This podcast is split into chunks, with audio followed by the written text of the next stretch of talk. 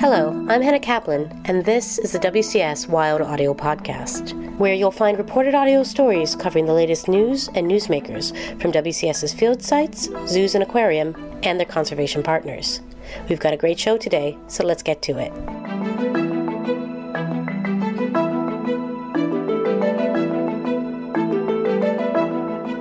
Science is at the heart of effective conservation. It factors into everything WCS does at its global field sites and its New York City based zoos and aquarium to better understand wildlife and wild places. But translating that knowledge into policy and action requires creative engagement with the public and lawmakers. Executive Vice President for Public Affairs John Calvelli oversees that effort in the U.S. and recently discussed with Wild Audio why it's so important. Nat Moss has a story.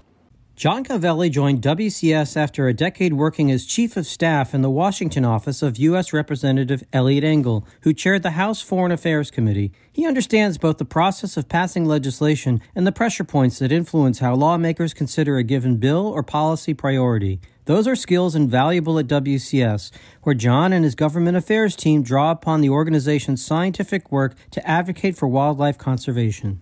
What we do is take that science and bring it into the policy arena.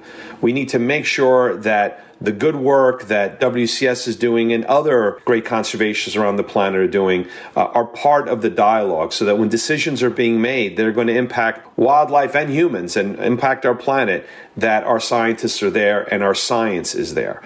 A key element in reaching decision makers is by engaging the public. But how do you cut through the daily barrage of unsolicited text messages and emails asking us to contribute time, money, or our signature to achieve some policy goal?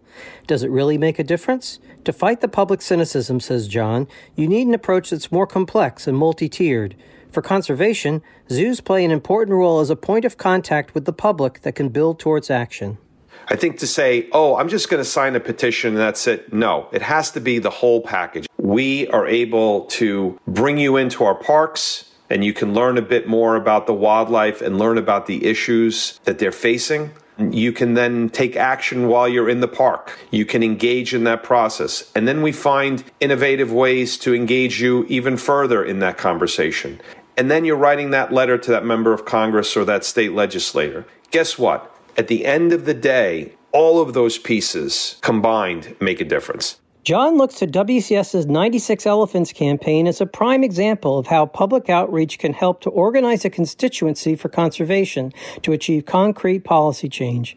The campaign, named for the number of elephants then being slaughtered daily in Africa for their ivory, engaged scientists, families, advocates, and elected leaders to halt the commercial trade in ivory.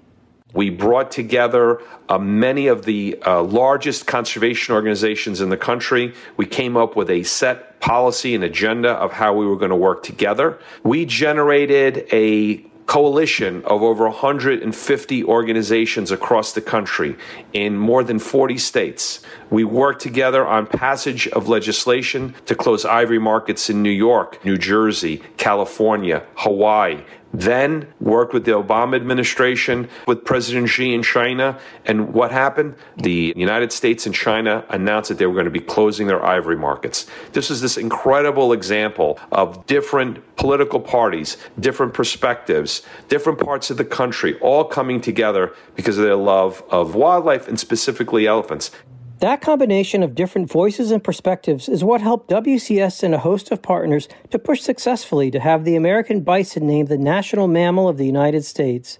The designation derived from a bill introduced by liberal Congressman Jose Serrano of the Bronx, along with fellow Democrat Lacy Clay from St. Louis, Kristi Noem, now the Republican governor of South Dakota, and on the Senate side, John Hoeven, a Republican senator from North Dakota.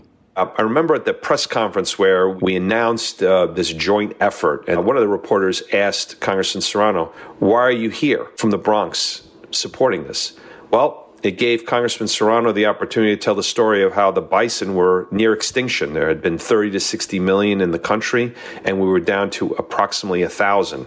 And how the Bronx Zoo was able to breed them and then ship them out west in 1907. And then Lacy Clay African American from St. Louis, spoke about his family member's great uncle who was a Buffalo soldier. And the story there about how important the Buffalo was to his family as an icon. And then Kristi Noem, who was a rancher and had buffalo, and Senator Hoeven, who comes from an area where the buffalo have been such an important part culturally, historically. And who's fueling this? The Wildlife Conservation Society, the Intertribal Buffalo Council, which is comprised of approximately 60 tribes from over 20 states. And then on top of that, there is a great organization called the NBA, the National Bison Association. They're the producers of bison for consumption. And the three of us came together working with this incredibly diverse political array. We were able to get the bill passed, and on May 9th, 2016, President Obama signed it into law. And now our national mammal is the bison, the symbol that unites us. Again and again, conservation successes derive from working with diverse partners, from senators and congressmen to indigenous tribes to local businesses. John says the proof is in the pudding, or maybe the cannoli. He remembers a year when New York City arts and culture funding, which includes zoos and aquariums, faced cuts in the budget. John and his team joined a local Bronx baker in a creative effort to reinforce the idea that New York City without art and culture is like, well, I'll let him tell the story. At one point, the city was looking at cutting our funding by 50%. So we were very concerned, and we worked with Jerome Raguzzo of Gino's Pastry Shop, and we gave each member of the city council a, a, beautiful box, and they opened it, and there was a cannoli shell in it, but there was no cannoli cream. And uh, inside, instead of the cannoli cream, it said, you know, what's New York City without culture? It's like a cannoli without the cream. And it was a great, funny way of telling an important story about the, the role and significance of cultural institutions like the Bronx Zoo and the New York Aquarium. These successes continue to fuel John's passion for his work as he leverages WCS's science and partnerships to achieve funding and policy commitments for conservation. He says conservation and saving nature are not partisan issues, but he's realistic about the global challenges we face.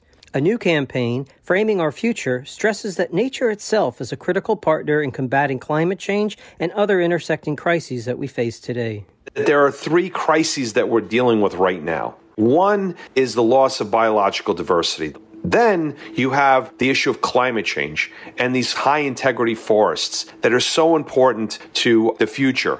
And last is protecting these forests also will help us from future pandemics. And why is that? As we've been going further and further into these last wild places, we have become that much more in contact with pathogens that unfortunately have come out of these forests. So the more we're able to save these last wild places, we're also helping to contain future pandemics. That's really an incredible value that we get as humans on this planet. Translating that value into concrete action is at the heart of John's work. It's an uphill battle, but John finds hope just outside his office at WCS's Bronx Zoo headquarters. I find optimism every time I go to the Bronx Zoo because as you walk through that park and you see these young people who are so excited to see a gorilla for the first time or see a lion or a tiger, instinctively I feel hope from knowing that there's another generation that realize that they have to do something to help save them. For WCS Wild Audio, this is Nat Moss.